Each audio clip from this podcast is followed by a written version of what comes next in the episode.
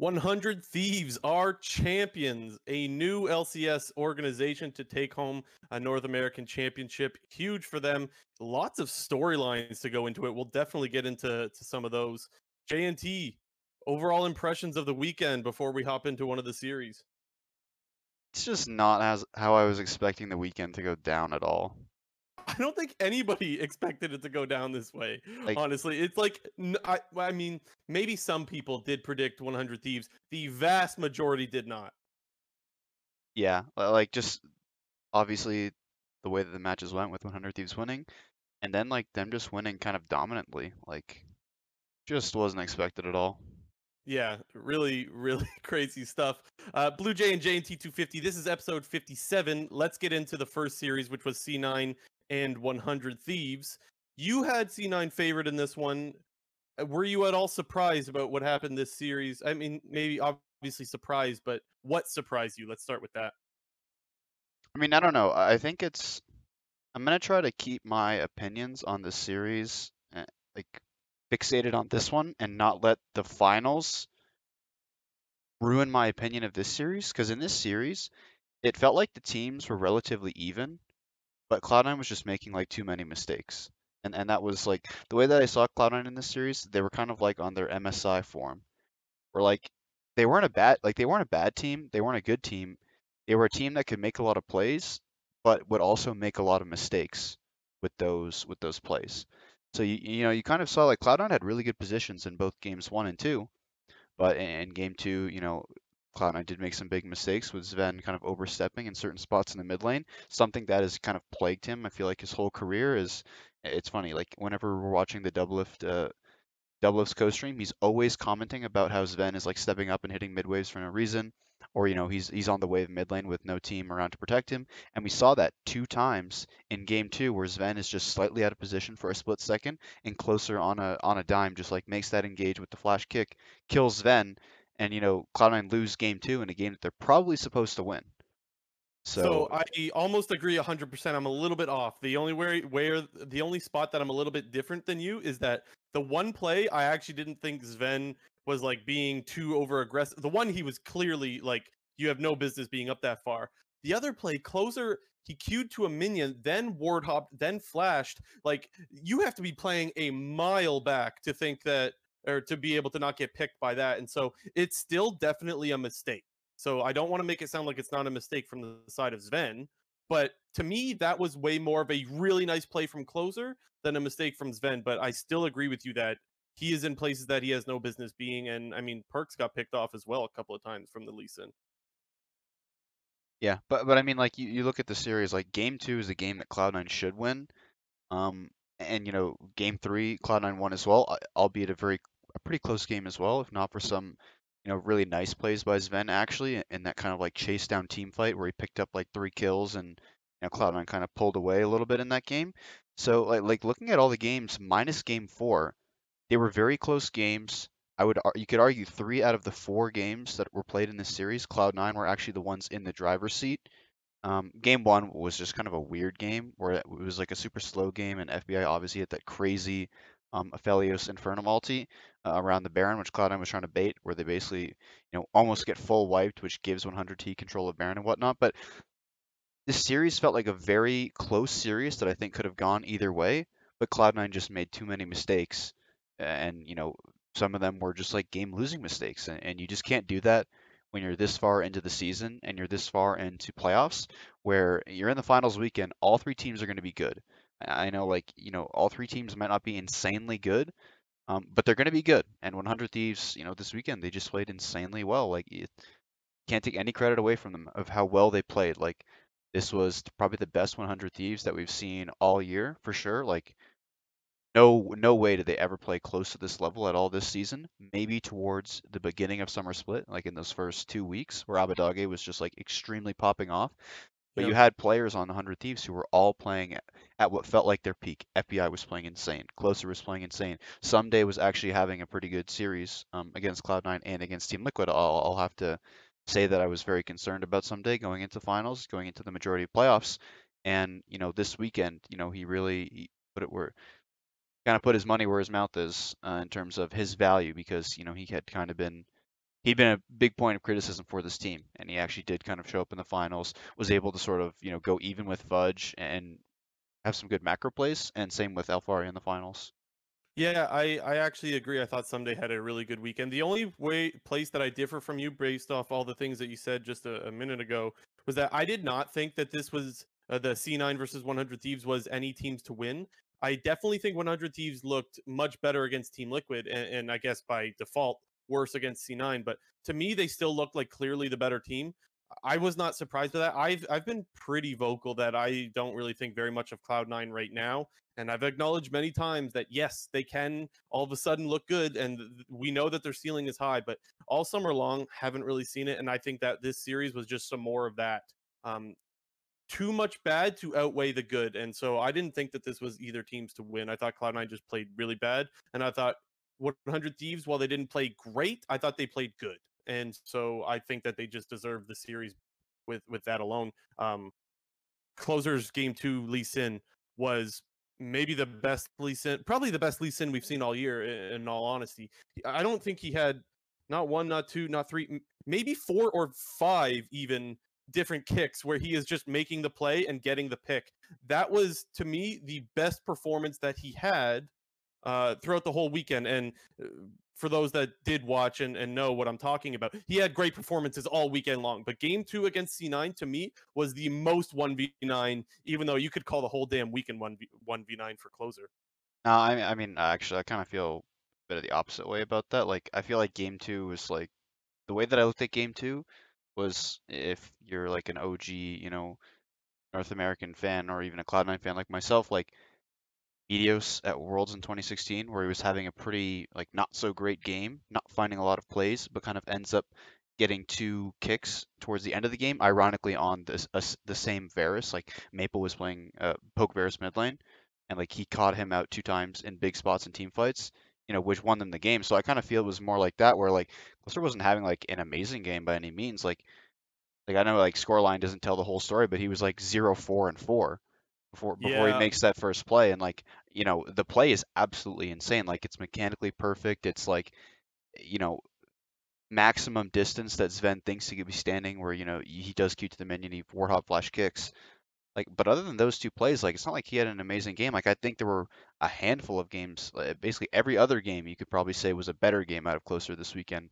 than that one in my opinion Yeah, see, I'm, I guess we're just gonna have to disagree on that one because I, he had way more than those two kicks in my eye. He had like five of them just in that game. He caught out Perkz multiple times as well with kicks, and he might have had some another one on someone else. So it, it's either four or five. To me, it was more than just those two kicks, and so yeah, I guess we just differ on on that one. But where we do agree is his weekend was so one v nine. Like he is hands down the best player that we saw this weekend, and I don't think there's any doubt on that, right? he was yeah he was the best player for sure Yeah. By a long yeah, shot and, and and honestly, when you look over at um, Cloud Nine, uh, if we're talking about the Lee Sin plays, I think Blaber had a really nice Lee Sin uh, play as well, where he where he escaped. Uh, people might remember what I'm talking about, where they're running away from 100 Thieves. He takes the cue. he kicks his his uh, opponent, whatever the word is, to escape and, and follows the cue to escape it while picking up the kill. That was another really clean play out of Blaber. And even though we didn't see a lot of it from Blaber, that was a play that really stood out to me as just like, wow, we all of a sudden we have some really good Lee Sin players in North America, which that hasn't really seemed to be the case in the past, in all honesty.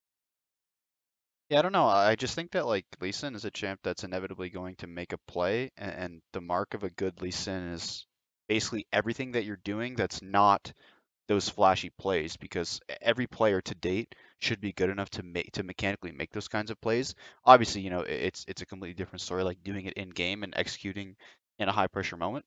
But I think like something to me where, where I'm watching like Lee performance and it's really really good is like I think Closer's performance and more like more towards like his game three performance against Team Liquid, where he's just like getting so much in the early game, consistently up in your face, like basically like skating the line between you know death and like killing people and getting out with one HP, just as opposed to like making those plays on Lee Sin, because I feel like you know that's kind of like the standard of Lee Sin is like making those plays, and it's more about what you can accomplish in the early game because Lee Sin has kind of like shifted a little bit from like a specifically early game oriented champion to more of like a mid late game uh, with this new build with Gore, Goredrinker Sterak's, where it basically just makes you invincible and you can just dive into the back line and you know basically just be a disruptor, um, finding the proper angles to queue into the backline to kick a priority target, and then just heal up forever with Goredrinker, Sterak, Stopwatch, and, and various W shields to allies or you know out of range.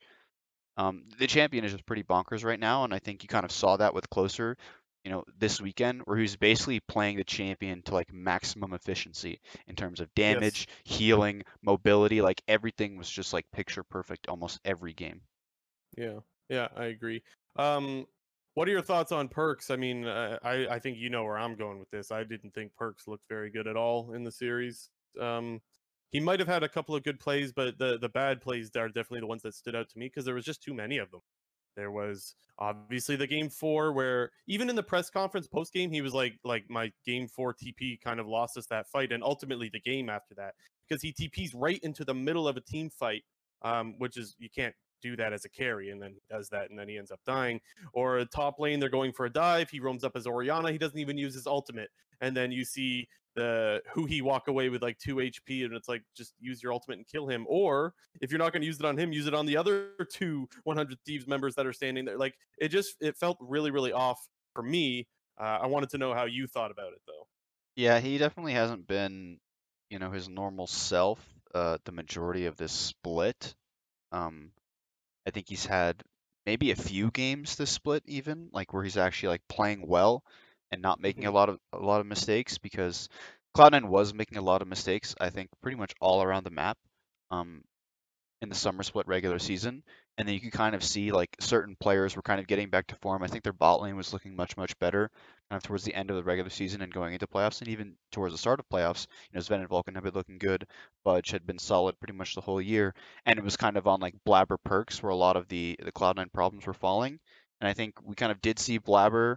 You know, he did have some great performances and you know showed some of his old Blaber self in the playoffs. But for Perkz, I mean, I can't think of like one standout game that he had this playoffs across the like four best of fives that they played. Uh, the only one that that I can really think of was like his game two LeBlanc against EG. Like that's the only performance where I was like, okay, that was like Perkz smashing people.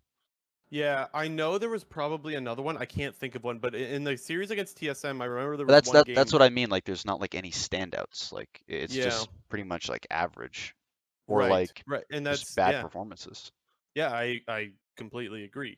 Um, the other thing that I'll say is that for me, it does feel like we're not seeing peak out of any of the Cloud9 players, if I'm being honest. I think we've seen Fudge play better. Not to say that he even necessarily played bad this weekend, but we've seen him play better. And I think we've seen that out of Blaber. We've seen that out of Perkz for sure. And I think we just all of them, honestly. And uh, I, I guess the one the one thing that stands out for me from from Fudge this weekend was he actually did have a really nice three man Gnar ult in the one game that they did win. But outside of that, I don't. There's nothing else that stands out. Maybe someone can remind me of something, but uh, yeah, not much stood out that that was that great his gangplank was was very very good. Uh, once again, I thought games one and game four. Actually, I think I don't know. Like, I actually think through this throughout this whole series, Cloud uh, Fudge played pretty well. He's okay. doing he's doing really good of using gangplank as like a, a blind pick counter pick. Um, I don't know. I think games one and game four were really good GP games out of Fudge. Um, you kind of mentioned his uh his Gnar was pretty impactful in fights in that game three, and I think even his game two like wasn't too bad on the Viego. Like I don't know. I think Fudge had a solid series. I think Zven Vulcan, you know, minus Zven's eh, mistakes in terms of positioning, I think they had a solid series. Uh, maybe not solid, but they were all hmm. I just think that.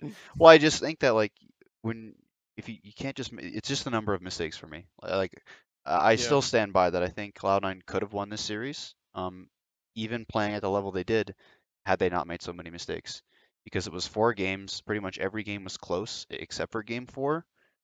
Um, and you know, Cloud9 were in winning positions, and game two should have happened. Game one could have happened. You know, who knows how that game plays out if 100 Thieves basically just don't get an uncontested Baron at like 20, however, however 20 minutes uh, into the game it was. I just think that you know. I, just don't, I don't think the series was as 100 Thieves favored as it was, despite the outcome. I see. I see. Um, yeah, I guess I just disagree with that, but um, I definitely, uh, I, I, I, guess I kind of see where you're coming from, even though I disagree with it. The reason I, I can see where you're coming from is because we saw what 100 Thieves could look like in the next series, and so when you compare those two, and I know that's not what you're trying to do here, but for me, when I compare those two, I could see a big difference. So I, I get where you're coming from in that in that sort of way. Did you have anything else on the C9 100 Thieves series? Because I have a lot to say about 100 Thieves, but mostly about the next series. Yeah, we'll just we'll just get into the next one then, I guess. I don't I don't really have a whole like a whole lot more to say. Uh, just that like you just can't make this many. Like I'll say it again, but you just can't make this many mistakes when you're this deep into playoffs. Like they're gonna show, and good teams are gonna be able to punish that. And 100 Thieves, like you know, while they weren't necessarily the team that was you know in the driver's seat for the majority of the series, 100 Thieves were like right there, ready to take over whenever Cloud9 was misstepping, and uh, and that's a perfectly viable strategy uh, when uh when a team is so all over the place like Cloud9 kind of has been. So here's one one last point that I'll use to transition over into the next series is that um, coming into this series, I said I fully expect 100 Thieves to get leads. My my fear was that they would throw them, um, and even though they didn't necessarily throw them in this series, I mean they did a, couple of times, but they didn't actually always lose. But where they did throw some leads uh, is somewhere where I was afraid for them. Uh, and they they took a while to close out some series or, or the one game specifically. They have three inhibs and Ssumday just randomly dies. Like when you have three inhibs down and you're sieging, you should be able to close up the game. That didn't happen. So like that's where there was a little bit of sloppy gameplay there.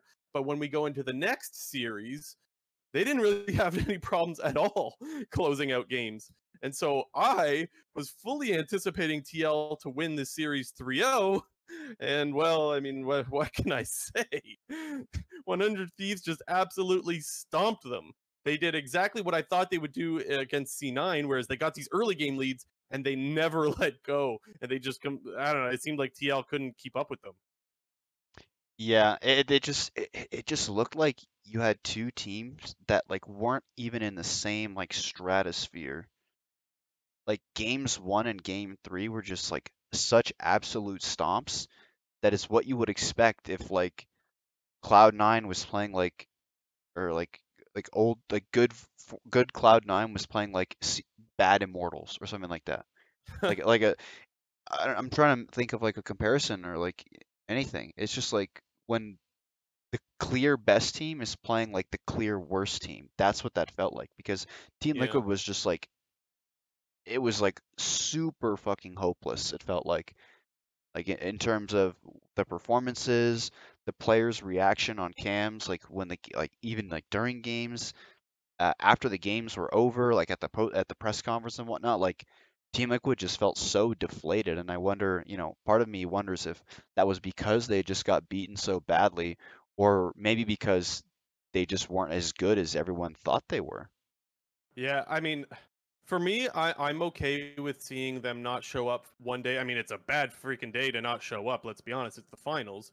But to me, not all hope is lost. That's not that's not how I look at it. Um, but it definitely is a worrying sign if you're a TL fan, where you saw them absolutely popping off the last couple of weeks, and then you see them come and do this in games that really matter because Worlds games really matter. So there's, you know, you could be very afraid if you're a Team Liquid fan seeing what you saw this weekend. Um, what what stands out for me is that the things that we know Team Liquid likes to do are the things that got totally shut down and just exposed this weekend. What am I talking about? Well, I'm talking about Alphari, them being able to play through him. So first of all, Alphari was able to get leads in lane. Not a big surprise. Ssumday's playing weak side, that's what we expect. But whenever they went top to try to make plays and play through top lane, Huhi and Closer were always there to and able to shut that play down. And so Team Liquid wasn't able to snowball through top. And one of the things I was afraid of from Team Liquid a month ago was that they were too predictable and that we knew they were going to play through top. Well, it looked like 100 Thieves knew that as well. And they were able to stop any kind of plays that Team Liquid tried to make in the top lane. The other area where I thought Team Liquid, where, well, what we know with Team Liquid is that Core JJ likes to roam and make plays all over the map. Huhi was following him everywhere and had an answer for everything Core JJ wanted to do. And so I couldn't believe the the support gap that we saw in this series. Huhi was unreal on his Alistar. It was insane. And so those were two areas that we know how Team Liquid likes to play, and 100 Thieves wasn't fazed by it at all, and they just completely outplayed them. Yeah, it's pretty interesting to kind of see the support meta that has just kind of like evolved throughout like this playoffs because I felt like this sort of style wasn't really prevalent until like Team Liquid's second series, kind of against uh, a TSM, where like they did it again. Everyone was like, "Oh wait, this is actually like a thing," because they had done it in Cloud Nine specifically in that game, in that game four, where you know Vulcan was playing the Rakan, and I don't remember what exactly Core JJ was playing. I just remember that was also one of the games where Jensen was playing Lee Sin, and they were playing this pretty. Oh, he's playing Shen Sport uh, and they were just playing this super heavy like we're gonna have core JJ move to our solo laners and just help them like permanently skirmish uh, for the entirety of early game. And we've kind of just seen that like stick from a lot of teams. Like we see a lot yeah. of roaming out of Vulcan, we see a lot of roaming out of core JJ, and normally Huhi is one to you know stick with FBI quite a lot because 100 Thieves does like to make a lot happen through bot lane in terms of just feeding FBI early resources with pressure in lane. Um, first Rift Heralds are pretty much still the only team that gives um, solo Rift Herald plates to the ADC and bot lane, and basically, you know, it's their early game mission to destroy bot tier one first, as opposed to top tier one, which I think is what most teams sort of go for. They go for top tier one, then mid tier one, and then bot tier one's like a bit of an afterthought. Whereas 100 Thieves, they go bot tier one first, then they'll always flip FBI top lane to get more tower plates, and then they'll send a mid lane with the second Rift Herald.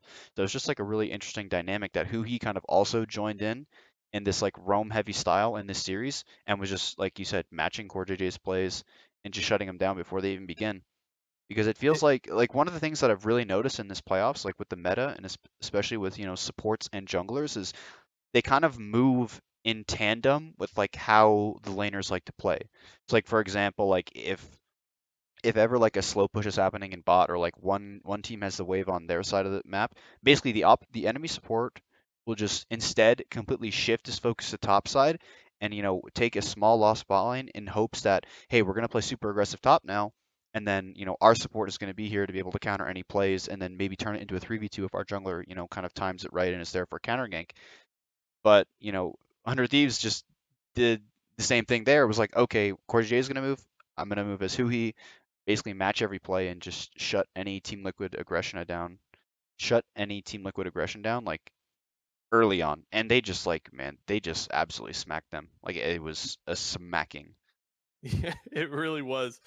Um, something that stood out to me. Well, it's it's just been pretty clear for the last couple years. I would say the the most highlighted match matchup is usually mid jungle. People are always talking about mid jungle, mid jungle, mid, and for good reason. And people do still talk about that.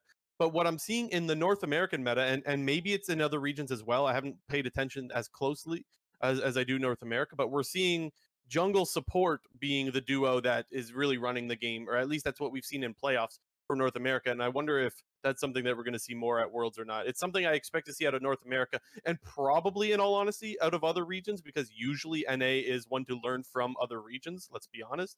But it's just something that's really interesting to me to see the dynamic go from mid jungle still being important, but mid or excuse me, jungle support seeming to be the most important uh, what's the word? Mm, tandem, maybe. Yeah. Synergy, tandem. synergy, synergy. It, it, right now is, is what's really interesting. And if we're talking about how good um, mid or names, Jesus, uh, closer and Huhi looked this series. You got to look at the other side and look at Santorin and, and Core JJ. We we talked a little bit about Core JJ not being able to to have his roams be successful, but Santorin was pretty AFK as well. Nothing really seemed to be working with him. We saw the really big tilt play where he tries to fight in River, and then that was where we saw the they panned the camera where he puts oh, yeah. his hands on his face and knows that he he messed up. Really off series out of Santorin as well, in all honesty. Yeah, just to quickly backtrack on the like kind of meta, the NA meta development, it does feel pretty like NA only. Uh, and I think that's mainly because North American teams are usually willing to kind of just go, you know, pick these more AFK bot lane style of champions because we are seeing a ton of poke Varus. We're seeing a lot of Ziggs bot lane. I think Jhin is kind of like slowly starting to rise in priority as this like blind pickable bot laner that you can play into like a poke Varus slash a Ziggs and that can sort of play weak side and is, you know, I wouldn't say a supportive type champion, but is that like long range artillery that doesn't need to be like super super fed to be effective. And it feels like bot lane minus 100 thieves. Like bot lane's not really a lane you're playing through right now. Like we're not seeing a lot of like 2v2, 2v2 kills that are, that are like super bloody. Whereas I feel like around the world, like bot lane is still like a, a premier lane of focus because you know if we like quickly look at like eat the you know LEC playoffs, like we're seeing a ton of action pretty much in every single lane. Teams like Mad Yeah. Lions, teams like Fnatic, teams like Rogue, they have really strong bot lanes who they like to play through, and we do see a ton of you know bloodiness in that lane specifically. Like it's not the jungler and the support going away from bot lane and making plays elsewhere. It's basically the reverse where a, a lot of bot lane plays are happening there. So it does feel like it's kind of NA exclusive, and I think it'll be kind of interesting to see how that would play out at Worlds if this is a meta that kind of sticks with all these North American teams and how that kind of works when you do have you know these teams at Worlds who are going to be also playing very bot lane focused and play these very you know 2v2 you know lane styles like Zyra Like we haven't seen any Zyra in North America. I, I can't think about the last time we've seen Zyra and that's like a pretty common pick in EU right now. Yeah, and it, it makes me think about what it's going to look like when a North American team goes up against Fnatic, because for those that haven't been watching Europe, Fnatic Hylissang is a nut, and I mean that in the best way possible. He is very aggro and very effective, especially on Rakan, like we saw this past week. That guy is insane, and so it makes me wonder if if you if North American teams think they could pick Ziggs against Fnatic, I don't think it's going to work out very well. But we'll talk a little bit more about Europe a little bit later. Um, but just a thought that crossed my mind once you were talking about the, the European bot lane.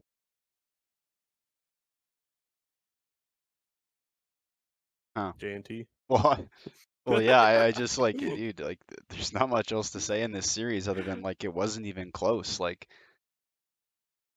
Okay, like, I got a little bit more to say. If, I mean, if you want me to go. yeah, no, here, give it, give us, give us a talking point because I'm running out of them. So one of the things that stood out for me in game one, where there's the big TP play bot and they, they get four kills and, in bot lane dive, that to me, one points to what you were saying about with 100 Thieves wanting to play through bot lane, but also reminded me that that was like that was like throwback to spring 100 thieves at the very start of the season where they're having a really where they're absolutely destroying teams um that was their play was early on we're diving bot and we're getting a huge lead and over time teams kind of caught on to that's what they wanted to do and then they started to struggle because they couldn't pull off what was their one strat. That play in game one was so reminiscent of Springs uh, 100 Thieves, even though that we have the new coach and Reaper over Zikz, and then Damonte's gone for Abbedagge. It doesn't feel like they lost that identity when sp- when talking specifically about the Team Liquid series. That was uh, one thing that stood out to me.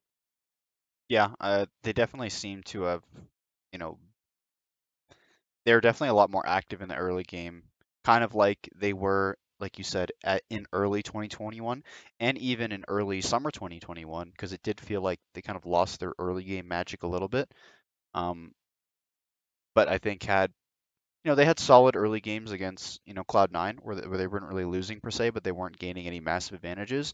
But against Team Liquid, they were gaining massive advantages. Like the game games one and two, games one and three were pretty much decided within eight to ten minutes. Like you kind of just knew it was a wrap. Yeah, now, one player that I actually thought had a so-so series um, was Abbedagge. I thought that he actually had a really good LeBlanc. His LeBlanc was insane, but I actually thought his Orianna was uh, so-so because sometimes he had really nice shockwaves and sometimes he had absolutely horrifying shockwaves. And that to me is, I, I don't think that that should be classified as a good good performance if you're, you're like kind of 50 50. I think that we could still see more of, out of Abbedagge. I think we saw him have a really good summer split. And so the, the reason why I bring this up is because, well, I guess what I'm saying is I still think 100 Thieves can actually better eh, be better. And obviously, like, you know, the stars need to align to have all your players playing at their peak. But I'm, I guess what I'm saying is, I even though 100 Thieves looked so good against TL, I, I still think they could look better, which is is a crazy thing to say with how good they look. Yeah, I I mean, in terms of like them looking really, really good, which they did, um, my main worry for 100 Thieves is that like this is going to be a one-time thing. because kind of like you said, like Could we be. haven't we haven't really seen you know this iteration of 100 Thieves be hitting on all cylinders. You know, uh, the the closest thing that we got to it was the probably the first couple weeks of the season where Abbedagge was really really smurfing on everybody and he was playing all these different styles and doing very very well in all of them. We never really got to see a other than this weekend, we never really saw a version of 100 Thieves where Ssumday was like doing decent in top lane, where Closer was absolutely smurfing, where Abbedagge was solid, and then FBI and Huhi were like absolutely smurfing. So, and on the on the flip side for Team Liquid, like I don't think like Team Liquid's ever going to look that bad again. Like like to me, that kind Yeah. of seems like a bit of a one-off from Team Liquid. So I think going into Worlds, it'll be very interesting um, how the dynamic kind of plays out. One in terms of actually evaluating all these North American teams, because like if 100 Thieves just like shits the bed at Worlds as NA number one seed, like one, it's gonna get memed on because it's NA's number one seed. But two, if Team Liquid does relatively well, like it's pretty easy to just make that argument and say like, yeah, we just played bad on the day, they played at their best on the day, and you know that's that. So for 100 Thieves' th- sake, I'm hoping that this is like performances that they're going to be able to carry out going into Worlds. Um, but I, I just I just hope for their sake, the community's sake, in terms of all the memes, that like this isn't like a one-off. Because Yeah. other than the first two weeks of the season, I don't think 100 Thieves like they were they never reached any better than that. Like It, other like it's um if you take away this weekend, I don't think you can tell me that 100 Thieves played better at any point during the season than they did in the first two weeks. Yeah, and and that that could be fair. And I I actually think it's fair to bring up I I don't know if I necessarily think it's a one-off thing or not, but I think bringing up the idea is fair because like to your point, we haven't seen them play this yet. So we only have seen it one time.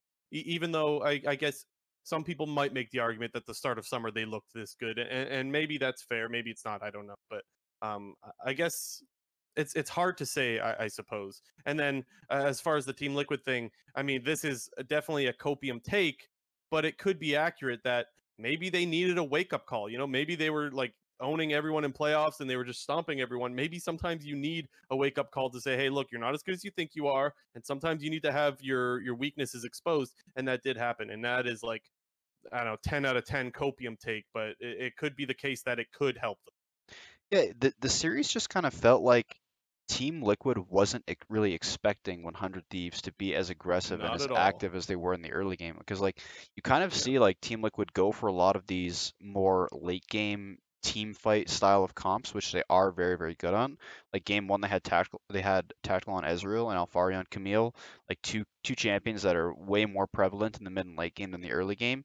You then kind of saw that you know, they had a bit of a flip in you know, style in game two, which was, you know, the closest game of the series, albeit not that close of a game, um, where Team Liquid just drafted this exclusively early game comp with Kalista, Braum, and Twisted Fate, and you know they got their early game leads, but their comp, you know, just got outvalued by the other comp, you know, at 15 minutes and lost because of that. And game three was just as bad as game one. Yeah. Um, before we move on, I just had some thoughts about what this means the win because there to me there is a bunch of good storylines and honestly some sad storylines that come out of 100 Thieves winning. The the first one that comes to mind is obviously they've never won one before and this is a new org to win the LCS. Obviously that's huge. But then I started thinking about from like people's perspective and I thought about the Golden Guardians. Like this has got to feel pretty bad if you were I mean good and bad, bittersweet, right? Uh if you are like the coaching staff of Golden Guardians that helped develop three of these players or or, or if you acquired them if you're uh Danon or um or Hunter Lee, I, I thought about those guys like it it must be really bittersweet for them to see their old players go out and win a championship, right? Like that's got to hurt, no? Yeah, I mean, I mean the other like it, it it definitely does hurt, but like it's hard to sort of attach a numerical value to how much, you know, the different organizations increased, you know, their performance. Yes. Like for example, 100, sure 100 Thieves is by far, you know, a better org in terms of their available resources, the probably the time and effort they put into the league team. They have, you know, they have a guy like Papa Smithy who runs the show. They did bring in Reaper and Abbedagge and Summer Split when they knew that this team had a ton of potential but weren't living up to it at the end of Spring Split. So, like, uh, like you said, it is kind of bittersweet where you have, you know, three players who you basically made in Closer, FBI, Huhi, and then now they just like absolutely wrecked the perceived two best teams in the league who have the best individual players and play and pay for the most and best individual players in Team Liquid and Cloud9.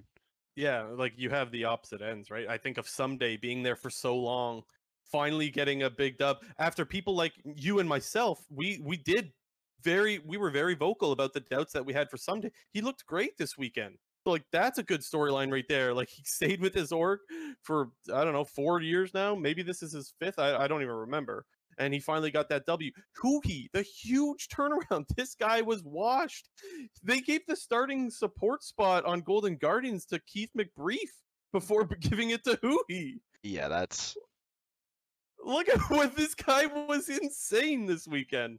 So like that's another really feels good storyline. And then obviously Reaper getting revenge against Cloud9. Freeze, I believe this is his first championship in North America. Papa Smithy since becoming a GM is for like holy crap.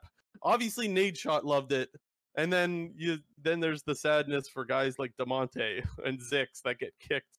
Like yeah. I don't know. For me, it was so so interesting thinking from all the, about all the different perspectives from all these people watching 100 Thieves win, and there's so many good storylines there that uh, I just can't pass up, and I, I hope people don't forget um, what this means to so many different people. Yeah, I mean, I'll bring it up again just because, like, my fear is like, it, I feel like this team's kind of like this team being 100 Thieves, like their overall image in the LCS, I feel like going forward will probably be tied to this international performance, and I feel like that's normally the case for all like usually is NA yeah. number one seed teams. I feel like there are six. yeah, I mean I feel like there are a couple exceptions, um, but especially when a new team kind of puts itself out there like this, like dude, like I, I just worried that like if they go to Worlds and you know don't live up to expectations, they're gonna kind of have that like alliance kind of factor, like when Alliance was like like Fnatic was basically the super like was the best team in EU and it wasn't close and then Alliance won and uh at the end of season four and I was like oh my god Alliance is like epic new team. They're going to be the team to beat now. They don't make it out of groups. They like rebrand and the org is basically dead within you know a couple splits. I'm not going to say that the org is dead at all but I feel like you know a bad international performance and then therefore like mediocre LCS performances could just push the image back down to like apparel brand lull, which is like kind of the memes on Twitter that were kind of happening when 100 Thieves was like really down in the dumps, kind of like the Bang Aphromoo days. We won't talk about that though because they just won and they're good now. So uh, when a new no, like I my, get my, your point though. Yeah. I get your point because and look, it's it's I hope people don't think that JNT is just being a Debbie Downer here. You're not, because this is actually what happens every year. Whereas people do like it's great to win North America. Don't get don't get us wrong here, but to your point, if they don't perform well at Worlds, people will forget really quickly. Not everyone, but a lot of people will. And so I don't think you're being a downer, and I hope people don't think JNT is being a downer with this because I think what you're saying is right. Yeah, because because I think like it, for example, if 100 Thieves was the second or third seed and they didn't play as well, like it's obviously, you know, not as relevant if you're, you know, NA's second or third seed and you're in a very hard group as opposed to being the first seed and having a perceived advantage because you don't have to face off against the number one EU team, the number yeah. one LCK team, the number one LP, LPL team. And I do, I feel like I, maybe I do sound like a bit of a Debbie Downer in terms of like 100 Thieves success. Like I'm really glad for them. I just, I, I'm kind of like forecasting that like I feel like their LCS relevancy is going to be really dependent on this world's performance. And I think for their right. sake, I want it to be good. Yeah, and we saw what happened with TSM last year, whereas uh, like the meme is 06. Now that could maybe be why I mean it is enhanced because it is TSM, but I think the idea is still the same that um, especially from international fans, I mean North America is always the target. So uh, people will tear you down if you don't perform well internationally. And and to be fair, it is what all of us want to see. I I, I don't know if I speak for everyone here, but I definitely f- speak for myself in saying that I am more interested in a team doing well internationally than winning North America. That's just kind of how I am, and it's yeah, to each I... their own how they feel about it. But either way, I'm still so happy for 100 Thieves. Like like I said, so many good storylines. I won't name them all again because there's a bunch of them, but it did feel good to see them win. It was really, really exciting, and it's nice to see some change in the LCS for who's taking the championships home. We're gonna see a new banner. Let's go. Yeah, a new team banner. It, there's like Yeah. C9, TSM, Team Liquid, those couple CLG ones, and now it's like we got five of them now. Ah, it, it actually, I, I can't. uh, It's so stupid. It's a banner, but I can't wait to see it because it's a new one. So it'll be uh, that'll be really nice to see whenever that does happen. Uh, you want to move on? Yeah, sure. So last few weeks we've done a ranking one to ten for teams that were eliminated, and so we hadn't really planned on doing one this week. However, I will shout out. I think I'm saying his name right, Cygnus. Uh, he's in Twitch chat every once in a while. Who said like, I can't wait to see what you guys rank this week for. I think it was Cloud Nine, and I said, well, we didn't really plan on doing that this week, but he said he really enjoyed it. So you know what? We're gonna do it, and we're gonna do it for all the teams anyways, even if they're not eliminated. We're gonna run back the one to ten ranking 10 being you're really happy with how the split went or how the year went, one being you're not happy with how the year went. Uh, I think we're going to start with 100 Thieves, right? Yep. So actually, and on that note, shout out to everyone that interacts with us on Twitter. I see people interacting with myself and J and T, and sometimes in Discord and all that stuff, and in Twitch chat. Look, I can't name all the people, and uh, it would take forever to shout all you guys out, but we do really like the people that interact. Some people you leave YouTube comments. Uh, I think it's a good time to shout that out. While I'm shouting out one, I should shout out the rest because, uh, well, I don't know, our community's pretty cool. It's small, but it's pretty it's pretty awesome to have uh, some communication with you guys, and we always appreciate you guys reaching out. Now, let's get into the 100 Thieves one. J and T, one to ten. Where did you put them? Well, despite my perception as a Debbie Downer, I mean, I think you still got to go with 10 because Absolutely. you know, I did I did tweet this out.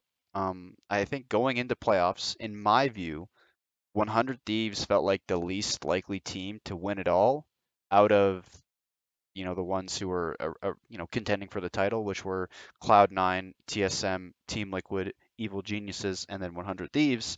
I kind of felt like based on the trajectory of all these teams and even the outcomes of like the first couple playoffs matches, like it just felt like it was probably going to be Team Liquid. If not, it was probably going to be Cloud9. And if not, it was probably going to be because EG beat Cloud9 in the lower bracket because how hard EG had basically been dominating Cloud9.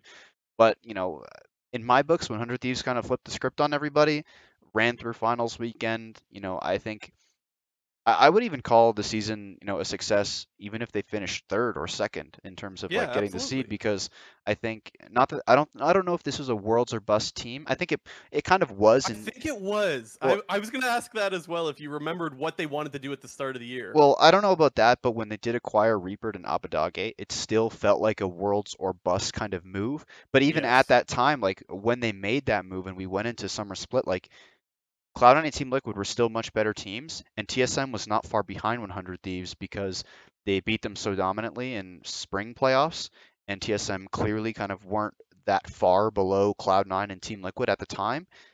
And so, like, I think it would have been not it wouldn't have been completely fine obviously because if you're 100 thieves you don't make worlds you're pissed but like it would have been understandable if this team didn't make worlds instead of like a tsm or instead of an evil geniuses just based on kind of this, how the season went. But for them to just like show up like this win finals closer playing insane uh, playing as insane as he is fbi Huhi as well like it just has to be a 10 for me. They they got to ban Viego, man. Well i, I don't know how i don't know how that champion is still like allowed being is like getting games played because Yeah, it feels like no matter what region is closers, it. right? Like especially with closer, like that that guy is styling with Viego. I mean, mind you, he was also pretty damn good on Lee Sin, and just about anything he played. His Diana was great. He even pulled some Olaf bans in the series as well. But anyways, closer's really good. We we've kind of talked about that a lot already. For me, I also went a ten because I think, and someone if someone knows that I'm wrong here, feel free to correct me in the YouTube comments. But I think their goal was worlds. I'm pretty sure. Um, so if your goal is worlds and you win the LCS, hell yeah, 10. like why not, right? Um especially with making some big changes in the middle of the season. Like uh, uh, they make these changes because they think they're going to work, right? You don't make a change if you think it won't work, but you can be nervous that it won't work. For example, Perkz came over and hasn't worked so far, but Abbedagge did for the most part, and Reaper has. I mean, as far as we know, it has. Uh, it looks like they're getting better as playoffs goes on. So how can you go wrong there? I, I don't see how it could be anything lower than a nine, but for me it's just a ten. I think they reached their goal and and got more out of it than just what their goal was. So I had to give them a ten. Yeah, I think that that one was the easiest one. And to, if uh, well, if anyone saw the videos that they put out on Twitter with um popping champagne champagne bottles or trying to, anyways. I, Abbedagge literally spiked a champagne bottle on the ground because he couldn't open it. You got Nate Nadeshot who's like trying to carry a big speaker, but he's too hammered that it like he drops it and it falls. Like I think they're they were pretty happy in their celebration. They were a little bit intoxicated, if you will. Most likely, I would have been the same. Yeah. uh, let's go TL next. Yeah, I think this one. I think in my I had opinion, a hard time with this one. Yeah, but I mean, I I think I think it was hard to decide, but in all honesty, I think the options were pretty limited in terms of the score you could pick from. What did you give? I think I I I ended up on like an eight Okay. because looking at the season, you pick up a player like Alphari, who is by far and away the best laner in the league. Um, they ultimately kind of didn't get it done at the end of things, and you know had a very disappointing series against 100 Thieves. They did look pretty depresso mode, uh, you know, on like the player cams during the games, like right after the game ends with the confetti and everything, and then during their uh, post game press conference with the tactical, you know, getting a bit emotional and Santorin kind of visually being pretty disappointed. But like, despite all the struggles in summer split, they finished as the second seed. Um, Yep. It's honestly not that bad in the grand scheme of thing in terms of like, yeah, maybe their performances across the entire summer split weren't um, what they were hoping for in comparison to spring split when they were playing really, really well in spring split and were so close. You, could argue uh, a Santorin migraine away from maybe winning uh, spring finals and representing NA to MSI there. Um, but Yep. like ultimately, you know, they finished as the number two seed in North America. Um, they had some really great playoff series against Cloud9, against TSM, and against 100 Thieves the first time around.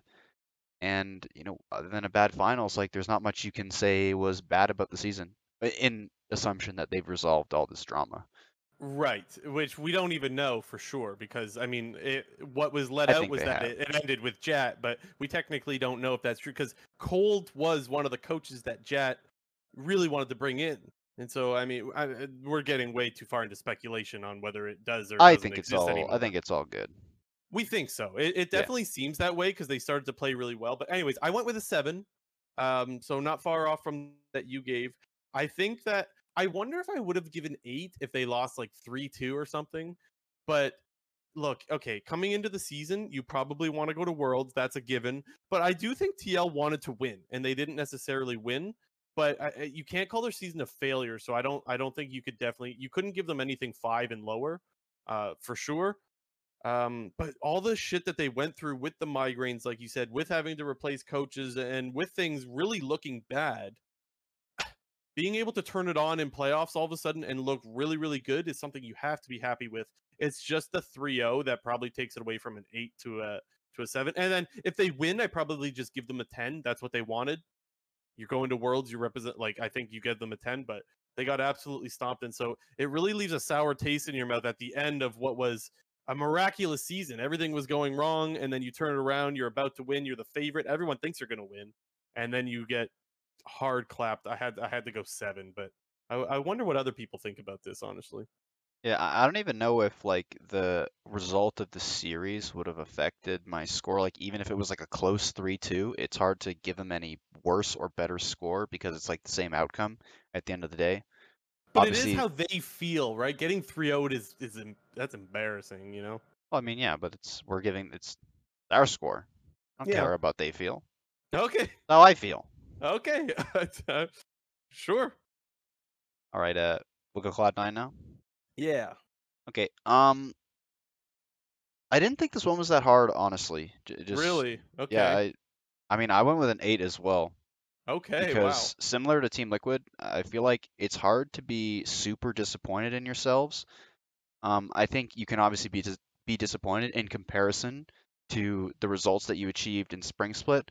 Obviously, winning the split uh, and going to MSI to rep NA at Worlds. Obviously, MSI didn't. That's true. go MSI as- does matter though. It M- does. MSI didn't go as expected. I still think Cloud9 was still like their their performances were getting overshadowed by the Blaber Ints because they did put up some really quality games against Damwon, RNG, and Mad Lions, and those had, had kind of been lost in the wind with their uh, mistakes that they were making in those games, which were bad mistakes. Don't get me wrong. yeah. But I mean, looking at Summer Split, it was clear from the get-go that they weren't going to be as good as they were in spring split or at the very least it was going to take a lot of time because you don't just take a player out of your starting roster um, with one week into the season one week until the start of the season and expect things to go the same way that they did uh, in the previous season. And we kind of saw cloud9 didn't really have much of an identity. They were still kind of struggling and trying to get their form back um, in those early parts of the split. Blaber was still not looking very very great. Um, but you know, the main thing I think you can take away from the season that was a really huge positive was that their big concern for all of 2021, which was fudge in terms of like if this team is going to be a good team, their one big problem is going to be fudge and it feels like that's not much of a problem anymore and their problems are actually, you know, some of their more veteran players like Perkz and like Blaber. But what, you know, gives, you know, a little bit of copium in my 8 out of 10 score is that we have seen these players perform much much better and we have kind of seen like when the time comes and you know with enough preparation and you know it's hard to ignore Perkz's world's performances over the last three years now um, three years uh, on G2 in season 8 9 and 10 how good that guy does play internationally and uh, you know I think honestly like this is kind of the perfect scenario for Cloud9 because I think the way that they're looking right now they need play-ins as a test for them to one prove that they belong there and kind of give them some warm up games going into main stage main stage if they make it there. So you bring up some good points. Uh, the reason for me it was actually really difficult to rank them honestly. So I, um, but anyways, I'm going to come out with it and just say I gave them a five. But my so reasoning. So I like the point about Fudge looking really bad and then turning out to be good as the split went on. The only thing is for me, I, uh, when I'm thinking about how happy they are, I think coming into the season, they didn't expect Fudge to be that bad to start. Um, maybe you expect, you know, a new player to struggle, uh, but I mean, he really, really struggled. And so for me, the expectation before we had even seen him play was he shouldn't have been that bad. And, and obviously, you wouldn't replace Licorice unless you thought you had a good top laner. But at the, the same end, time, I don't think everyone was expecting him to be as good as he turned out to be. Maybe, and I mean, sure, but regardless, I don't. Anyway, I don't think that. Um, for me, it doesn't start with after seeing him play bad to start. If that makes sense. Like when I start, like how happy they are from where the season started, it's before they played games. So that's where I'm looking at it. So you have a good top laner. To me, that's probably about on par with where you want to be. Maybe a little bit better because, like you said, some people didn't think he would be that good. So that's fine. The other area that I struggle with is that I think going to MSI is a big thing to be happy about. But when they went there, a lot of their games were just so troll because Blaber's just inting for crab that sometimes you don't necessarily get much out of those games. Now, don't get me wrong, I'm sure they still definitely learn things, but I think you're supposed to get more out of MSI than they probably did because a lot of their games were just hard trolling. Uh, and I don't know if you get anything out of all of those games, so that's a problem. Well, one, one thing, a... one thing. If sorry, if I can just say something here. Yeah, one, go for it. Go for I, it. I think you know, you know, the reverse argument can actually be made that like it, it was good that they played bad at MSI because I think one of the main issues in Cloud9 in 2020, we're talking about a lot of you know the players on that team were saying that they didn't get that sort of kick in the ass at MSI. Yes, um, that they probably got in 2021. So, you know, we, we could have seen like the same exact world where like in a, in a world where MSI doesn't happen and Cloud9 just kind of uses has that same mentality and playstyle, it goes into summer 2021. Like, dude, they could just like flame out in playoffs again. So I think, you know, I think you're completely right. One in saying that like, yeah, you know, you went to MSI, it wasn't what you hoped, but at the same time, like you did learn some lessons that you probably wouldn't have gotten anywhere else. Yes, and, and I'm going to oversimplify this, so just understand that when I say this, this is an oversimplification. But I do wish they walked away from MSI with more lessons than, oh, just don't int that crab forehead. And I know they yeah, did, yeah. but a lot of, you know what I'm saying? Yeah, yeah, yeah. like that's uh, their main takeaway was that, and that's that's where I'm a little bit uh, upset that make, for them. That makes sense. Yeah, yeah. Um, but anyways, as far as your expectation coming into the year, I don't think Worlds is is all of what they wanted. I think they expected to win uh, the split. Now, mind you, they did win Spring. I don't want to forget about that, right? But I think by the end, you expect to be the best team, and I don't really think they're even close to being the best team. I think they're definitely third. I wouldn't even be surprised if like you could make the argument that TSM is just as good because that series was really close. Um, I would take C9, but the point is you were one game away. Like they, the, they were one game difference of complete failure. And so that's where I can't give them a seven or an eight. They barely scraped by. Your star player is looking like maybe your worst player. Um, so I, am really afraid for them. Now they've got about a month to turn things around. And, and I, I mentioned this on Hotline tonight that if you have a good world performance, no one cares anymore, myself yeah. included. Like eh, that's what you really want is the world performance. So it can be salvaged. But what you've got so far isn't anything crazy to be super excited about. And so that's why I say 5 because I think anything below a 5 is you're not happy and anything above a 5 is you're happy. I think they're kind of meh like we expect to go to worlds anyways and so the the rest of their season will definitely rely on the world's performance as it should be as yeah I think where our score lines kind of differ on like kind of the team Liquid and Cloud9 front is like, you know, you were kind of t- you were taking the score with, you know, that team's um, expectations themselves. Where I felt like I was yep. going more of like a what I was seeing on the screen in terms of their performance and whatnot yeah. relative to that, because I think people kind of recognize that. You know, in the summer split, Cloud9 wasn't the best team, and I think you know at the end of it, to get out and make worlds uh, with your with a couple of your players looking as bad as they were um, is a good thing. And um, uh, it it doesn't it doesn't matter how you get to worlds; it's that you make worlds. And okay. like you said, if you're if you're a good team, the performances will will shine through. And I think honestly, with the situation that we have for Cloud9 right now, I think they're in the best case possible scenario where they're the third seed. They're kind of like the underdog. They don't have this kind of pressure and expectation on them like they did at MSI, when they were like looking like such a strong team, and they're going to have these kind of warm up series and uh, you know be able to get a bit battle tested before they get thrown into the wolves against like number one, number two LPL LCK teams. So I will say that I actually am worried. I, I think they will get out of play-ins, play-ins, but I will admit that I am worried that they won't. If I were to predict, I'm saying they're getting out, just to be clear. But uh, yeah, God, they uh, they're not impressing me right now, and they've yeah. got a long ways to go. Now, what I will before... say is, oh, just what no, I will no, say about uh, World's plans is it, it is designed pretty much so that the lowest seeds from the major regions, it's it's designed so that they can get out, and it does take some really really bad performances to not get out.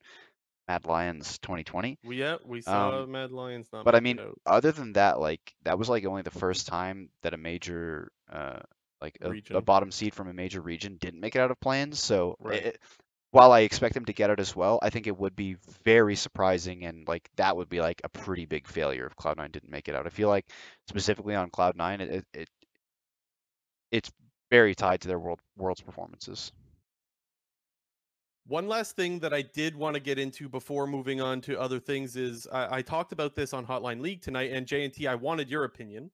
Uh, there was a lot of uh, a lot of reactions. A lot of people really liked it. A lot of people really didn't like it. So I thought, well, then why not bring this controversy over to our podcast? Here is my take, JNT. Uh, as I wrote in the Discord, it is it's time we accept that the Perkz signing has been a huge disappointment. His good performances are too few and far between. This does not mean he can't turn things around and erase it all with a good Worlds performance, but he's got a long way to go at this point. Uh, my reason for the take is is not to hate on Perkz, but for fair accountability for all players. And then I went in to say that things like like if I uh, I made the point that if Jiizuke was playing the same way, people would be like, oh, coin flip.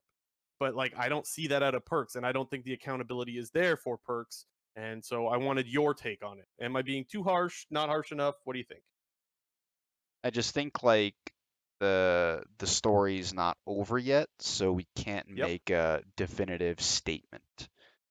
Yeah, in in a in a world I... in a world where Cloud Nine flames out of worlds, let's say they make it out of play-ins, but they do bad in the group stage and they don't make it out. I I don't know what was your wording? Do you say disappointment or failure? I said has been a huge disappointment.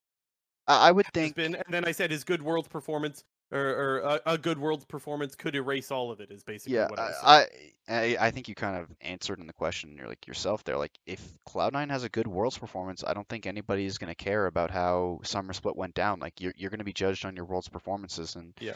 you know I think there's still a world where like Cloud9 can get in like a group of death scenario where they have two of the best teams um, in the world in their group and like they go three and three or something and don't make it out like i think obviously everyone is going to tie you know results to a player's performance. But like, uh, you know, uh, it's I feel like when you're at this level, you kind of have to separate like your team's performances from a player's performance because like players can have a really good worlds and not make it out. Like Perkz Yep. can have a really really good worlds and you know it's other failures on the Cloud9 front. Like let's say you know Blaber's a huge problem at Worlds or Fudge is a huge problem at Worlds, and you know Perkz is actually one who's playing very very well at Worlds and maybe they don't make it out. Like it's hard for me to say that it's a disappointment because while he didn't maybe have the domestic success that he wanted in the summer split, like they won spring, they went to MSI. You know, he might have gone to Worlds and had a really good World. So I do think that Mhm. a lot of you know the the final grade of NA Perkz it'll be decided by Worlds, and I think ultimately, you know, it'll be a pretty good indicator for Cloud9 if they want to keep going with Perkz, uh, considering how much money he probably costs. I would have to think that you know if Cloud9 flame out of Worlds, it'd be pretty hard to justify. Well, flame out of Worlds and Perkz has a bad performance. It would be pretty hard to justify him keeping him on your team when you if, Right. if if you think that that money can be spent elsewhere, either you know getting uh, just as good of a mid laner for cheaper, and then maybe using that to bolster up some of your other roles if they underperform, like in in in, in a world where like another Cloud9 member shits the bed and they want to move on from him, something like that.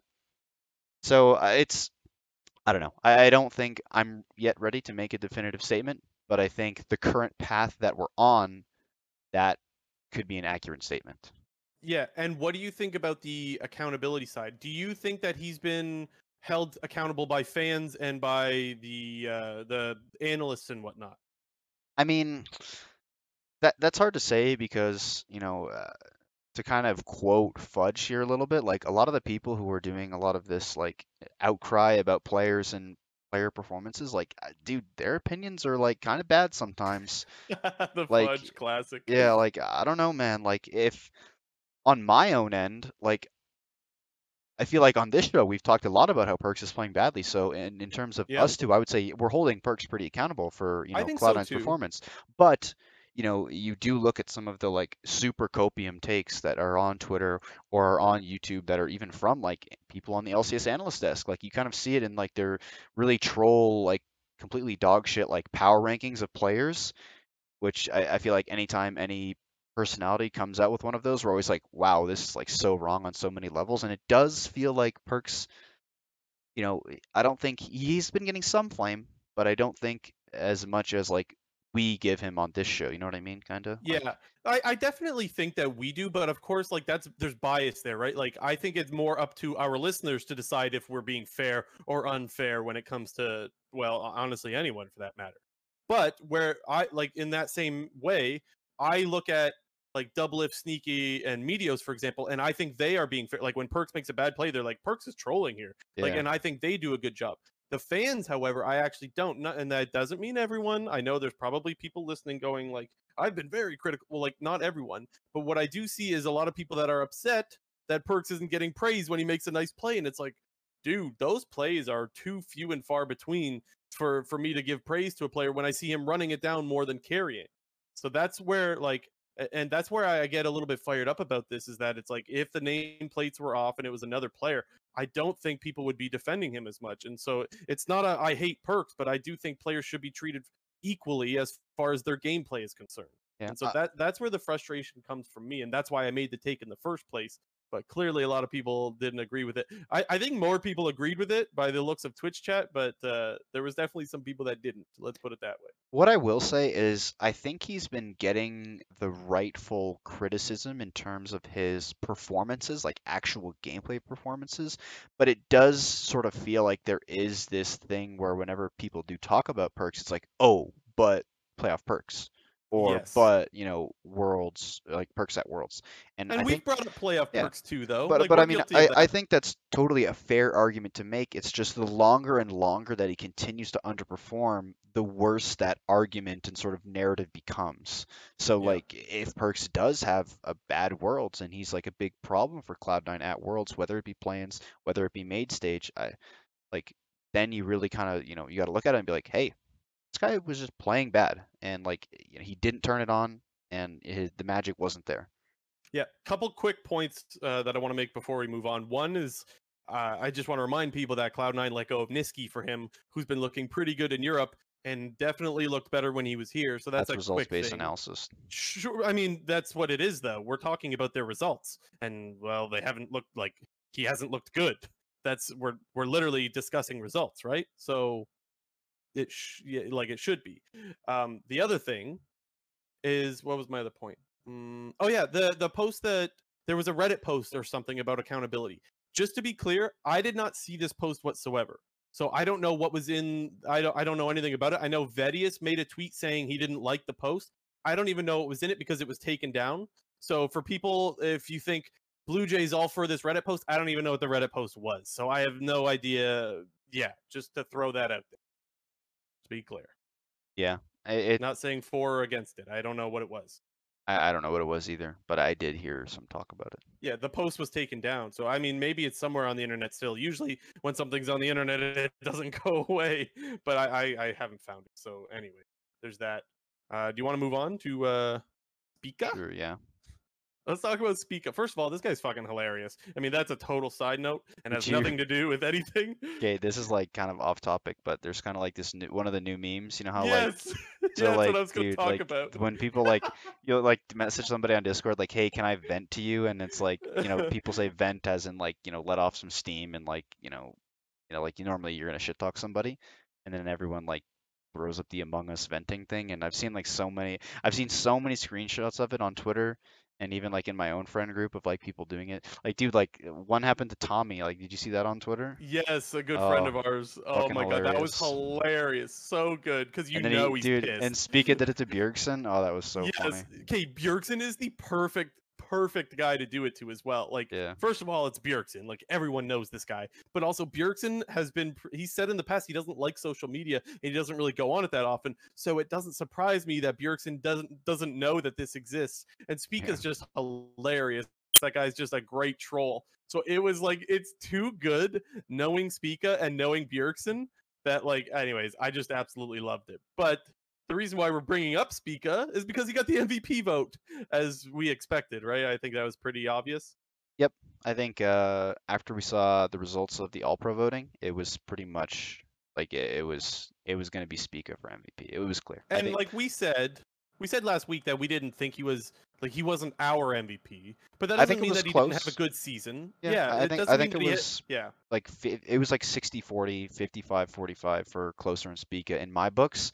And I think you know there is a lot of like hindsight kind of talk going on right now because of how hard Closer was smurfing this weekend. It's like Right. oh well like uh, closer was could have been mvp as well. It's like yeah but it's regular season. But yeah like uh, man like But we closer had a really this good regular season. though, yeah man. like we yeah, been we said saying this, for uh, yeah so like i don't feel bad about saying it now. I think my my ballot would have gone Jiizuke then closer than Spica but again that's not a really a knock to Spica in my opinion. It's more like i just thought that those other guys were really fucking good um but anyways it, it's really nice to see Spica win it just because i don't know i'm a fan like i love Spica he's hilarious i love him love but him. i will say uh tsm they, they've they have not put out their newest tsm legends episode you can't come wait on, to man. get on that i am gonna salivate watching that it's gonna be great Uh, a lot of people can't wait to see that one. There's a lot of people that want to see them struggle in their TSM Legends. But Yep. anyways, let, us get to our awards, right? Pop off. You or me?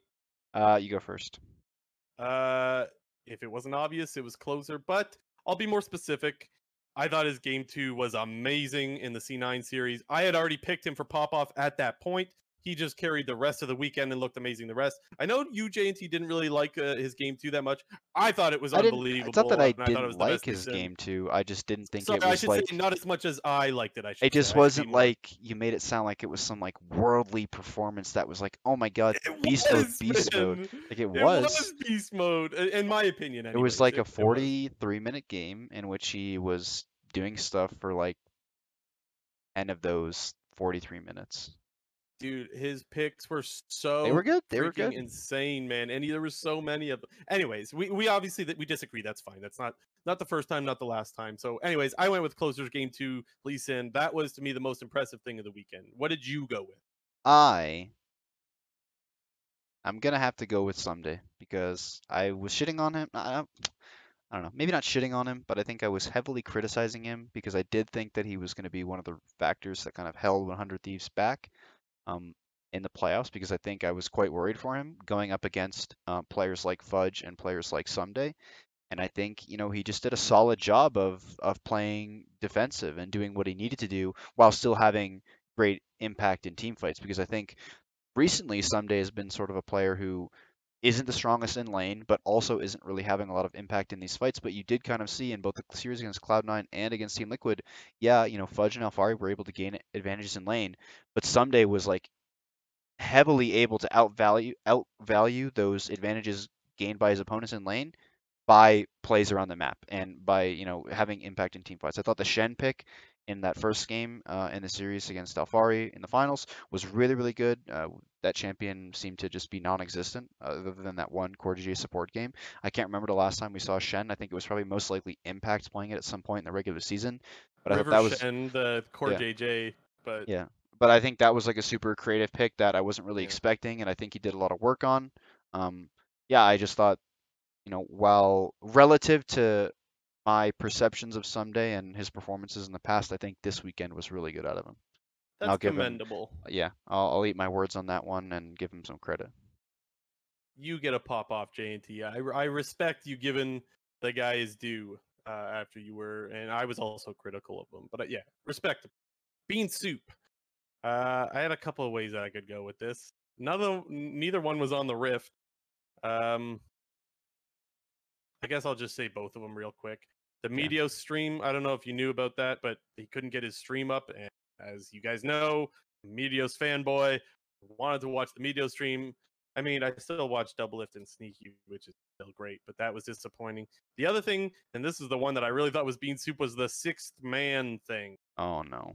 That Stop. was weird. Like they're trying to steal the the football thing from the Seattle Seahawks, like the twelfth man. It was like yeah. Know, well, for people that don't know, for people that don't know at all, if you were watching LCS, and I assume you were if you're watching this in the first place, um, basically you've kind of you've noticed how they're always like showing a bunch of uh, Verizon sponsored tweets at the bottom of the screen throughout the series. And for the finals weekend, was it even just this weekend or has it been all playoffs? But basically, they had this hashtag. I think it was just this weekend. I think it was, think just, it was this, just weekend this weekend as well. But I mean, uh, f- since they've started doing this, it's been Verizon sponsored but they did this specific hashtag for the finals weekend called Sixth Champion, and it's basically a play on the Seattle Seahawks, who are in the NFL, whose fans are basically classified as the 12th man because there's 11 players on the football field at any given time. And being and loud so, is a big advantage in football. Yeah, so like home team. You're helping the like, team. Yeah. But like for esports, it's like you're tweeting on social media, like the players don't even see or hear that. It's like on the broadcast screen. It's annoying. The hashtag sucks. It's like, oh man. That ain't no sixth champion because I made a tweet, let me tell you. I just, appreciate the effort from the LCS, but it's pretty like it's kind of cringe, not gonna lie. It's a bit cringe. I always give the LCS credit for trying things. I just think they swung and missed here, you know. They're yeah. trying new stuff. That's okay this ain't it, in my opinion. Anyways, maybe some people really liked it. I don't know. Anyways, what was your bean soup? Um, I kind of just had to give it to like the finals. Like, it just wasn't like. Mm. I feel like it was one of the worst finals of all times in terms of like expected results and performance and entertainment. Like again, not to be a Debbie Downer because I feel like I'm doing it a lot this episode. Well, I think but, that's like, more of a TL bean soup if you ask me. 100 uh, Thieves came to fucking play, man.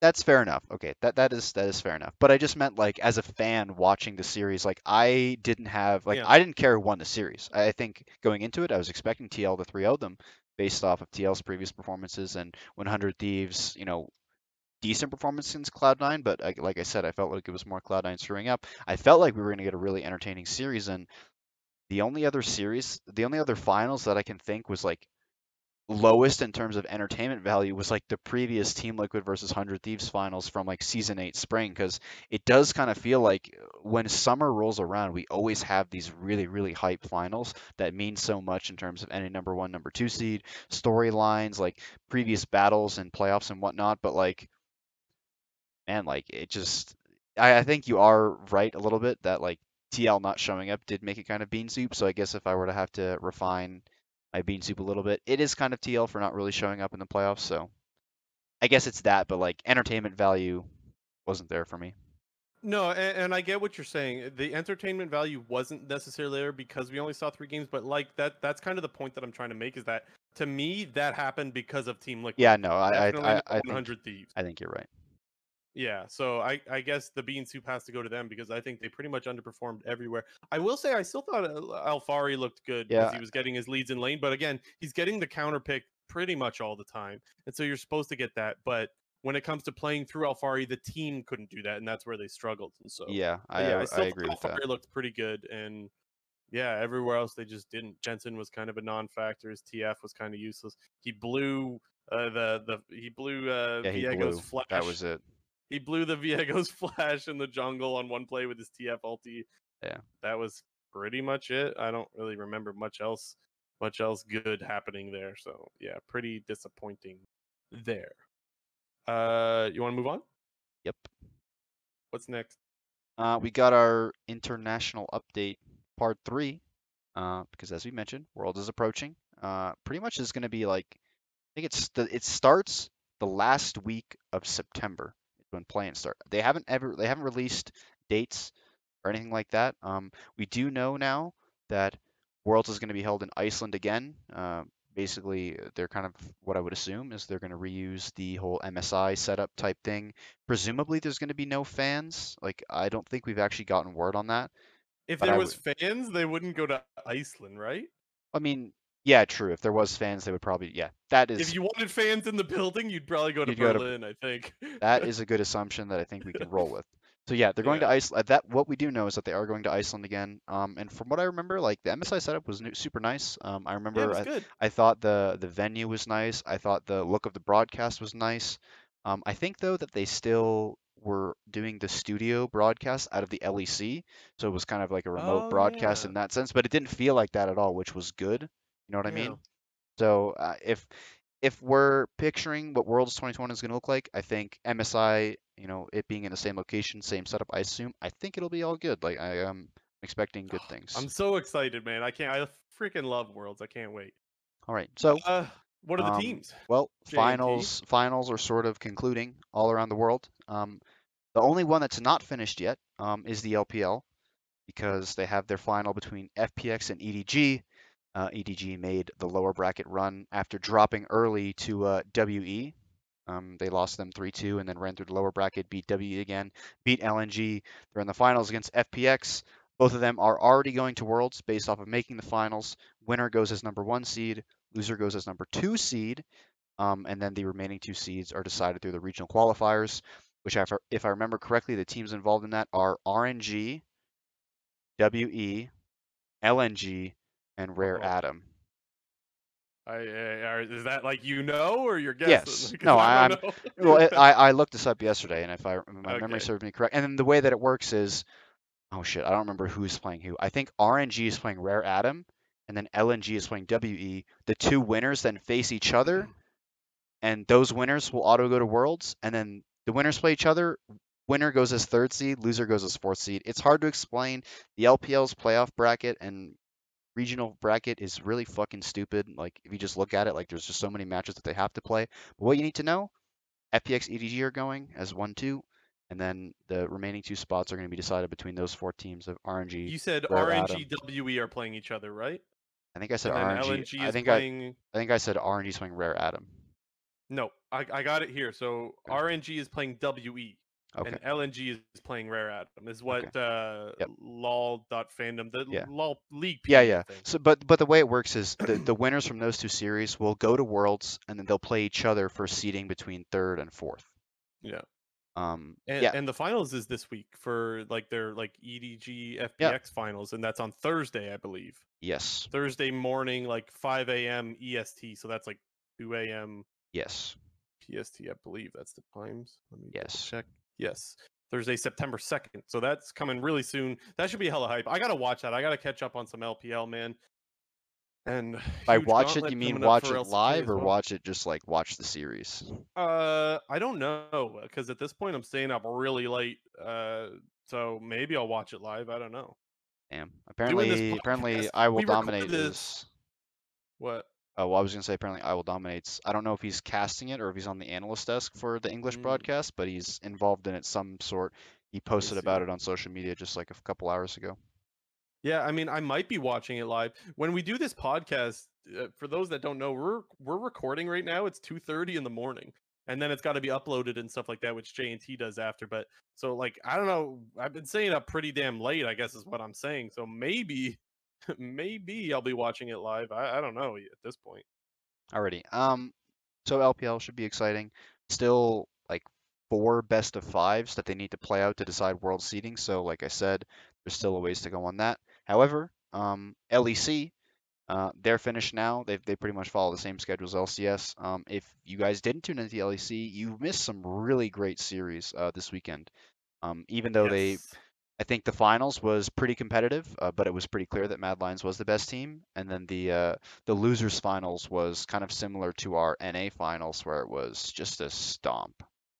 Yeah, I didn't expect Fnatic to to beat Rogue. I, I thought. I mean, I I, think- did I thought they had a good chance. Good, but I, I definitely thought that Rogue was gonna win it. And they, dude, Fnatic is so fun to watch. Okay, let me just say that, guys. If you don't watch Europe yet, just watch Fnatic games, man. They're freaking psychos. They fight everything, and I love it. They are so fun to watch. Yeah, uh, so is beasting lately. That guy's insane. Uh, yeah. Anyways, I guess I, I I go on and on and on, but I'm excited for Worlds, and I think it's pretty obvious at this yeah, point. so if uh, if you didn't see, uh, Mad Lion, they won the finals against Fnatic 3-1. They're the number one seed for LEC. Number two seed is Fnatic. Number three seed is Rogue. They got 0-3'd by Fnatic.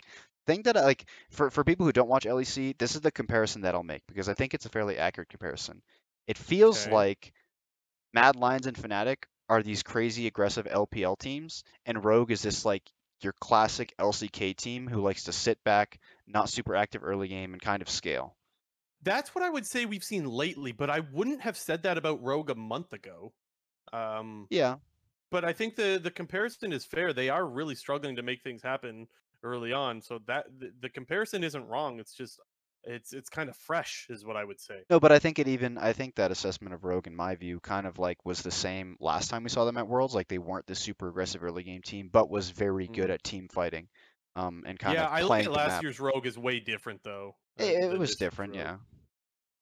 But anyway, what's next? Yeah. Damwon, Dame one, right? Yeah, going well, LCK? we got LCK. LCK finished up uh, early on in the weekend. I think their finals was on Saturday, um, or I guess, yeah, Saturday morning. Um, Damwon won against T1, three to one. So Dan Damwon's going as the number number one seed. Gen G is actually going as the number two seed Number based two, off uh, championship points. I think the LCK they're the only region that still does like the championship points thing. Uh, no, LPL does. That's what their their gauntlet thing is for. oh, I thought it Or was at just least like it says at least it says championship points and regional finals is what it says on the Leaguepedia thing. So maybe I'm getting confused. I don't know. Okay. Well, nevertheless, Gen G going number two seed uh, off of points, and then uh, T1. They have made worlds, but their seeding is not yet decided because the way that the LCK gauntlet works is T1 is the final boss in the gauntlet. But if you make it to the last match of gauntlet, you've already made worlds, and you know winner goes as third seed, loser goes as fourth seed. So at the very least, we are going to see T1 at worlds. Um, if it's fourth seed, then that means that they're going to go to play-ins. If they're third seed, that means they'll auto go through to the main stage.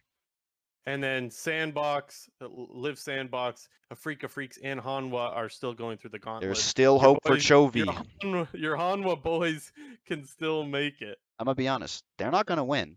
They're probably gonna get 3-1 in the first series, but there's Mm. still hope for Chovy. Dude, Afreeca and Live Sandbox have actually been good teams. Like Yeah, they're the not bad. LCK, I will say they're they're a, a lot of people are looking at the region as worse this year, and I think it's because their top team isn't like like Damwon was way more dominant in spring, and so I think people think that they fell off. But like I will say that like teams like th- their one through like six were all good teams. Like one and six were not very far apart, and so it's like this weird thing where maybe their ceiling isn't as high, but like the the floor is definitely not as low as a six seed should be. Like, Also. I don't I don't know if I like is Nongshim like actually not in the regional is are they not in the gauntlet at all? No, I thought they are.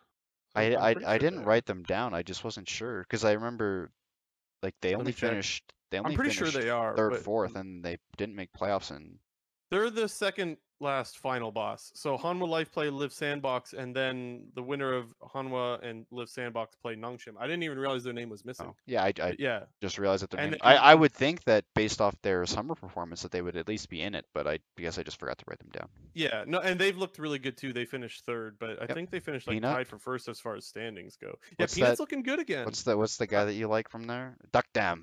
Dom? Their AD carry. He's great. I like him a lot. Duck Dom.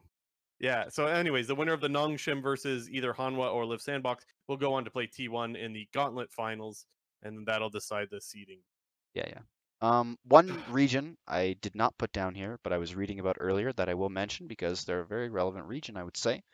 Um, the PCS, uh, they just finished, I believe, this morning, and uh, PSG Talon actually got their revenge uh, in the grand finals against Beyond Gaming, who Beyond Gaming actually beat them earlier in the playoffs and sent PSG Talon to the lower bracket. PSG Talon, if you didn't know, you probably shouldn't know because PCS is not a very popular region um, in terms of NA people.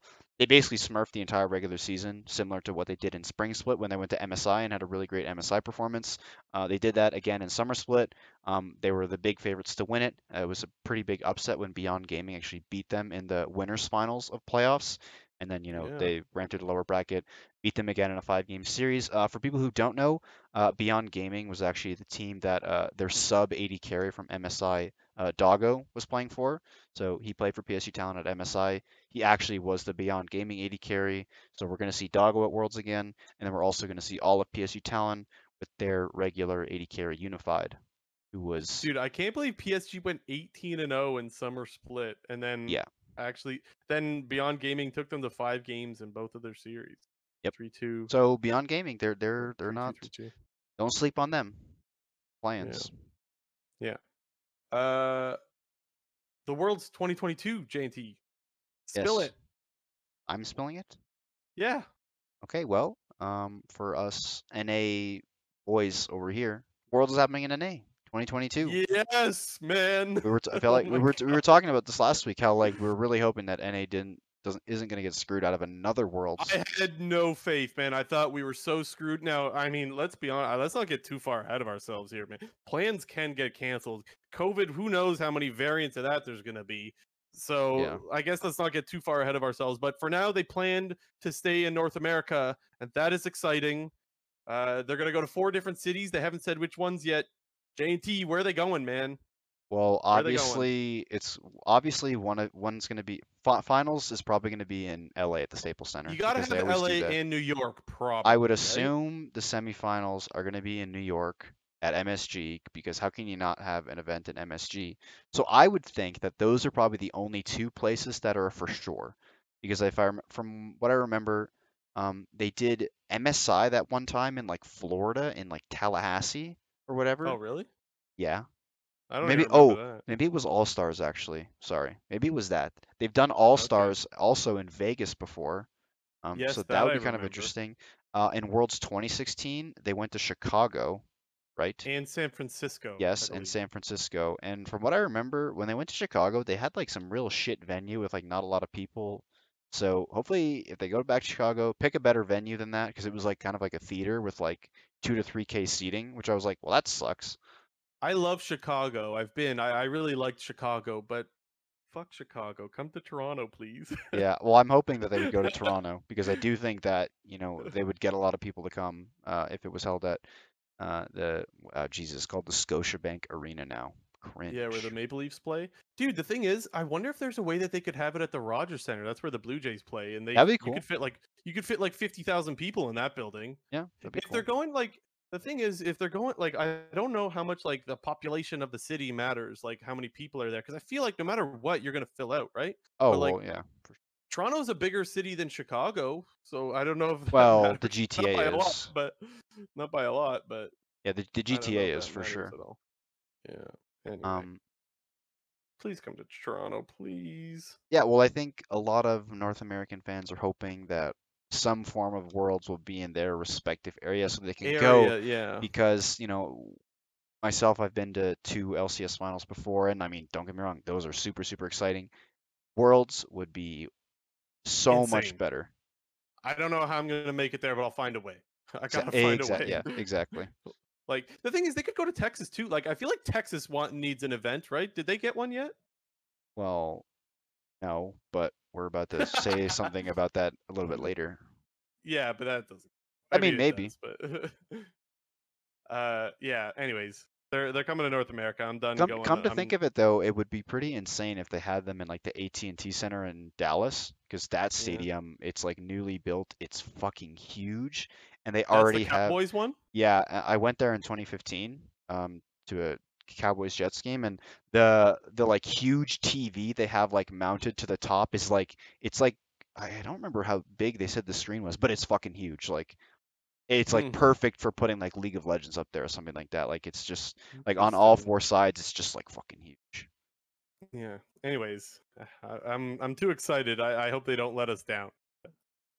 Uh, Alrighty. We got other quick news. Yeah, we got some quick news. Uh, not a not a whole lot. Um, some uh, venue stuff that, uh, like I said, we'll get into. First off, um, Riot announced this new program that they're doing called LCS Game Changers, which they're trying to increase, you know, some female esports players, specifically league related. Yeah, a lot of people in the scene um, have been pretty vocal that they don't think that females get their fair shot into getting into the LCS, and so this is a method to make that happen. They're going to get some, I believe, LCS level coaching and and analysts and stuff like that. And I believe the idea is to have ten players, and by the end you could have two five uh five people or five uh, person teams, and then you could do a five v five. And I think there's supposed to be an event or something like that. I, don't- know much more about it than that. Yeah, I think from what I remember reading about it, it's just going to be fairly small, 10 players, two teams of five, and you know some some LCS resources mixed in in there. Right. Uh, all right, next up, this one's kind of interesting and kind of uh, out of left field. I don't think a lot of people were expecting this. Um, but the LCS is apparently going to partner with the creators of American Vandal on Paramount Plus to make a mockumentary TV series about the LCS. And for the people who don't know what the hell American Vandal is, what I will say is um, I did watch the first season of it. And as I kind of mentioned, it's a basically a mockumentary, which is kind of like if you don't know what that means, if you know what like the satires genre is of movies, it's like that, but documentary format. So it's like kind of a meme thing. Um, the first season that they, they that they ever did of American Vandal was like this documentary that was surrounded um, by a bunch of like penises that were being drawn at this high school, and it was like pretty funny. It was like a it was like a I feel like each episode was about half an hour, and it was ten episodes. So Would it almost be? I just thought of this now. Would it almost be kind of like Borat? yeah, kind of. Like he goes to America. Kinda. I mean, like that style of, you know, Okay. Yeah, not all it's right. not going to be like Borat at all, but I mean that style of like that's that's what I mean. Like it's like a satire type thing. Like that's what I'm Yeah. expecting it to be. Um, it, it should be. I don't know much about the genre, but I, I did watch the interview with Chris Greeley about it that Travis did, and basically it sounds like there will be some like maybe some LCS cameos and stuff like that, and some familiar faces. And he also said that the LCS teams have allowed their like um their brands to be used in it, so like their logos and stuff like that. And so maybe we'll see some actual real LCS type stuff. And I believe he said LCS and LOL esports type stuff. So I don't. I- I think that's what he said, if I remember, if my memory serves right. But anyways, that's, It'll be interesting. all I know. I would assume this is probably something that's like a couple years down the pipeline, at least like one or two years.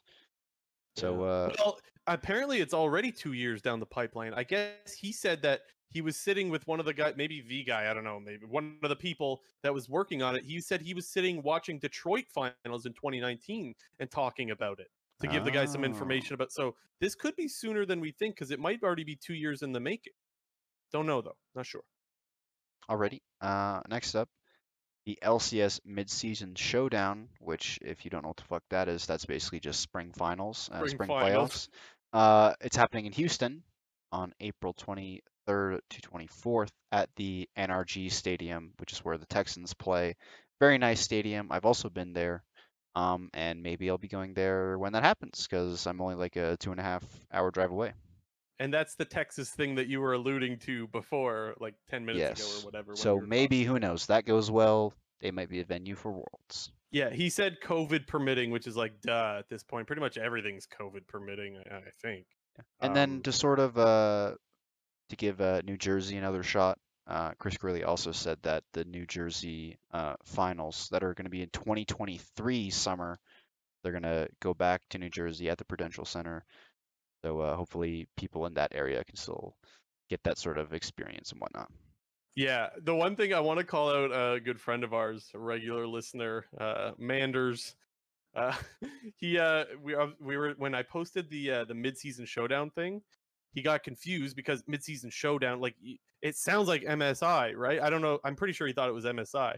And so when I told him like oh. that it was in Houston, he's like, I might go to that, and I was like, you, you might, you will, like, like it, it's just, like it's just spring finals. Like you're gonna go all the way to Texas for that? And he's like, wait, what? It's just it's just spring finals, and I'm like, yeah. He's like, oh, well, that's misleading. Maybe I won't go to that. I, I do. It just we talked about this like when spring finals was rolling around in the first place. Like mid-season showdown just doesn't have like a, that ring it's to bait. it.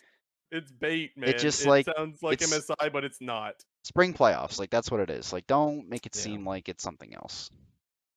All right. Yeah. Uh, last up, um, another thing that was in Chris Greeley's interview that was pretty surprising. I didn't actually watch it myself, but uh, Blue Jay did. I but did. apparently, he's going to be stepping down as LCS commissioner with a new one to be hired very, very soon.